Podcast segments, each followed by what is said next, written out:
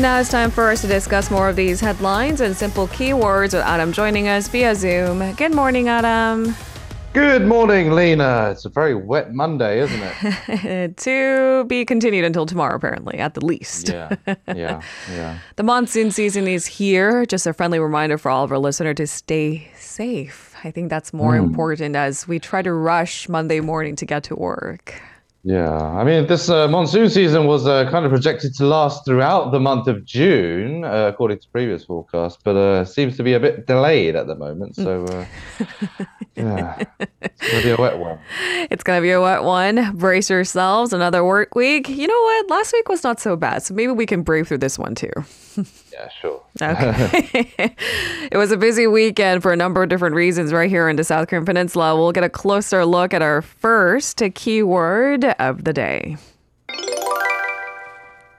Korean War anniversary. So, yesterday marked the 73rd anniversary of the Korean War, and an event was held to commemorate the occasion with both aisles of the political spectrum attending the big ceremony. Tell us the details. Yeah, so the event was uh, held at the Jangchung Gymnasium uh, in Seoul. It was attended by Prime Minister Han Duck-soo, as well as the uh, Defense Minister Lee Jong-sup and the Minister of Patriots and Veterans Affairs, Park Min-shik, among others. Uh, they were joined by 250 odd veterans as well. Uh, many of them were clad in uniforms specifically designed for them by the Ministry of Patriots and Veterans Affairs this year uh, that were gifted to some 51,000 uh, surviving veterans. Now, three veterans were posthumously awarded the Hwarang Medal, one of the degrees of the Order of Military Merit uh, in Korea. Uh, some descendants of the 22 nations that fought with South Korea during the war, war also uh, attended the ceremony. Uh, Prime Minister Han vowed to uh, defend the nation with strong self defense capabilities during a speech, and he mentioned that North Korea um, is still trapped in the futile delusions of the Korean War. So, uh, a swipe, uh, yet another swipe uh, at North Korea by the Yoon administration. Now, in the wake of the election, uh, as a non permanent member of the UNSC, Han said South Korea will step up cooperation with the United States and Japan uh, to counter North Korea's nuclear threat. Uh, meanwhile, Defense Minister Lee Jong-sup and the Joint Chiefs of Staff Chairman Kim Seung-kyum paid respects to the fallen heroes at the National Seoul Cemetery. Uh, although President Yoon himself did not participate in the event, he lauded the sacrifice of fallen troops of the war in mm. a uh, social media post, and he called on the nation to remember uh, their bloodshed uniforms. And he stated that Korea should firmly defend and contribute to the freedom and prosperity of global citizens so that the sacrifices of the heroes who fought against communist invasion would not be in vain. And he noted that about 2 million UN soldiers, including 1.8 million US soldiers, came uh, rushing to protect the freedom of South Koreans during the war. Um, but he did attend or visit an exhibition uh, marking the 70th anniversary mm. of the South Korea US alliance, along with the uh, First Lady mm. as well. So, yes, some commemorative events being mm. held to mark uh, the June 25th uh, Korean War. All right, with that, we move on to our education reform coverage. This is our second keyword of the day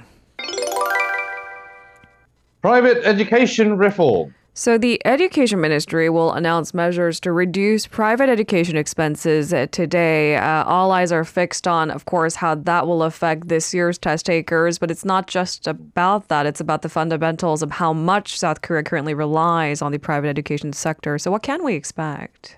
Yeah, so the announcement is it will effectively provide a, a, guideline for this year's exam, as well as the direction of question selection as well. Uh, the ministry is expected to release an analysis of the so-called uh, killer questions, or these difficult questions that have been included uh, in the National College entrance exam over the past three years, and in the mock exams that were conducted in June as well, which sparked a bit of controversy and led to some uh, related personnel stepping down.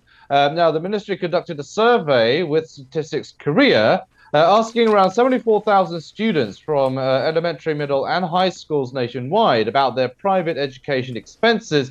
It turns out that last year, the total amount spent on private education hit a record high of t- uh, 26 trillion won. So it just goes to show the scale of mm. how much parents or uh, people are spending uh, on private education here in Korea. Uh, even though the number of students is decreasing, the pandemic generation's learning gaps and uh, lack of care seem to have had a huge impact on why private education expenses uh, reached an all-time high. Um, in response to these alarming results, the education sector has eagerly anticipated kind of comprehensive measures to address the issue.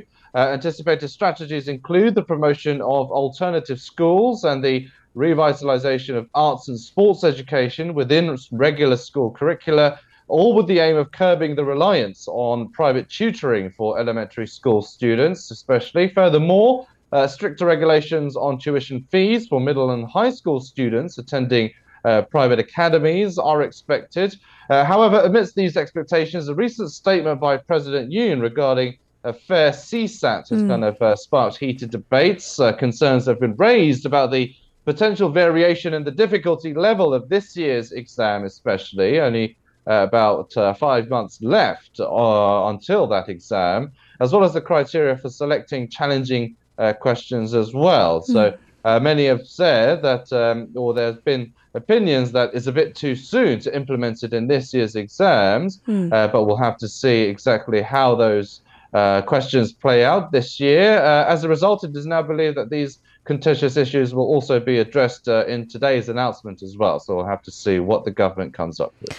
Uh, past surveys have indicated that fundamentally, majority of uh, survey takers said that they are for the changes. As for when, most test takers would say just not my year, and that seems to mm. be the hmm. big problem. What is fair for test takers this year and the years going forward? That balance. Mm is up to the Education Ministry's announcements coming up today, as you've said. We'll report on it in detail tomorrow. In the meantime, let's move on to our third keyword of the day.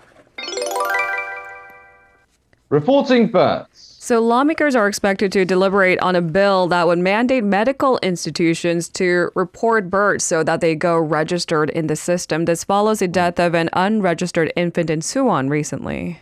Mm, yes, the uh, National Assembly's legislation and Judiciary Committee plans on uh, tomorrow and Wednesday to discuss the amendment to uh, a relevant law which focuses on the introduction of the birth notification system. Now, the system is basically a system in which medical institutions directly report birth information to local governments to prevent the occurrence of uh, so called ghost children when parents intentionally omit uh, birth registration. It allows pregnant women in crisis situations, for example, to give birth anonymously at hospitals with the local government providing uh, protection and support for the child. It is alternatively referred to as the anonymous uh, child uh, birth system or the hmm. confidential childbirth system. Uh, the recent death of this infant in Suwon has served as kind of a catalyst for both uh, ruling and opposition parties to find common ground and forge ahead with the urgent implementation of this birth notification system.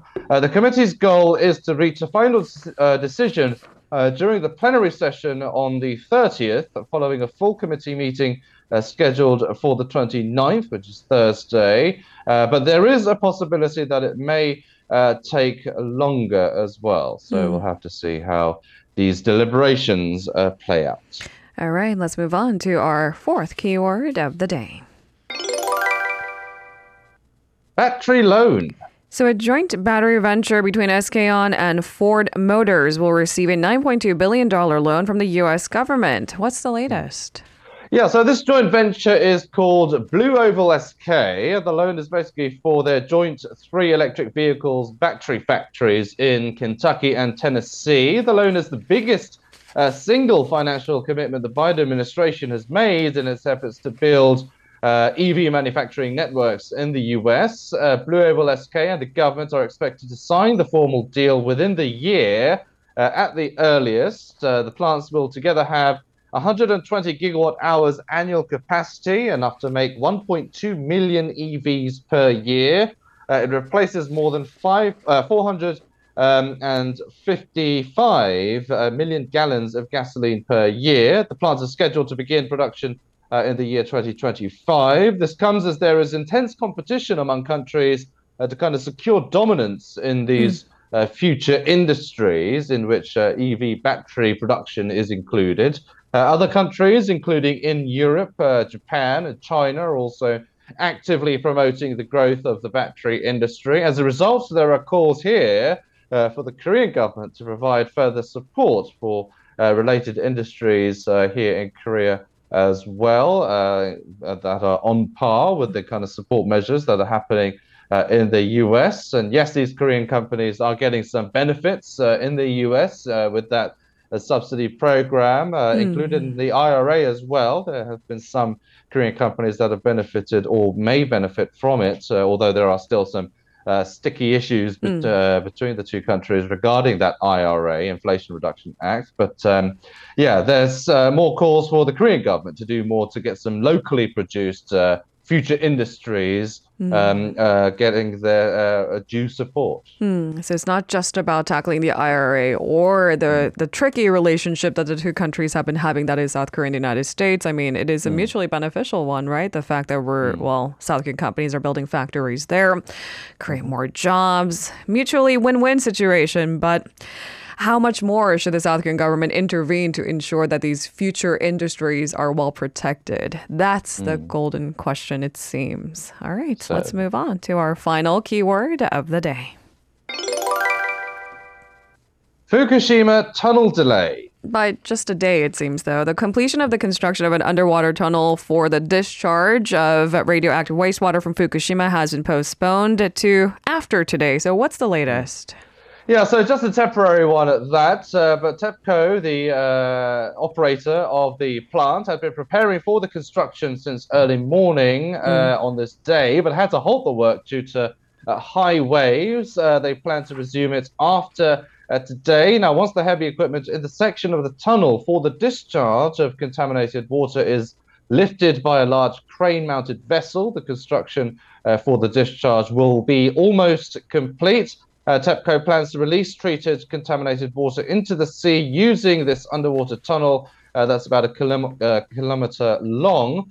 Uh, in April, they finished digging the tunnel and injected around 6,000 tons of seawater, and a two week test of the discharge equipment was supposed to be completed uh, today. Now, the Nuclear Regulation Authority plans to begin final inspections of the facilities on the 28th before TEPCO proceeds with the water discharge if there are no significant problems identified in the forthcoming report by the nuclear watchdog, the IAEA, the Japanese government is expected to go ahead uh, with the water release mm. this summer. So when it does, of course, that will spark some um, outcries and some mm. backlash from neighboring countries like Korea and uh, China as well, and mm. and other uh, neighboring nations. Uh, but uh, it seems like the uh, Yoon administration's efforts to kind of um, delay or kind of uh, express discontent with the plan is kind of falling on deaf ears. The Japanese government are seemingly adamant to go mm. ahead with the discharge of this uh, water. Uh, release, but uh, of course uh, we'll have to see uh, what other further discussions are made between the two sides. Mm. but it doesn't seem like much is going to change going forward. All right. If you're curious about uh, the safety issues surrounding the radioactive water, we've decided to, of course, upload two interviews that are in stark contrast. So check out our uh, mm-hmm. uh, podcasts if you're interested. Thank you very much, Adam, mm-hmm. for today's coverage. We'll see you tomorrow. You're, you're very welcome. See you tomorrow. If you're listening to our program using the podcast service, just a reminder that we do go live Monday through Friday, 7 a.m. Korea Standard Time. So tune in and help us make the show more informative by giving us your input. See you bright and early on Good Morning Seoul.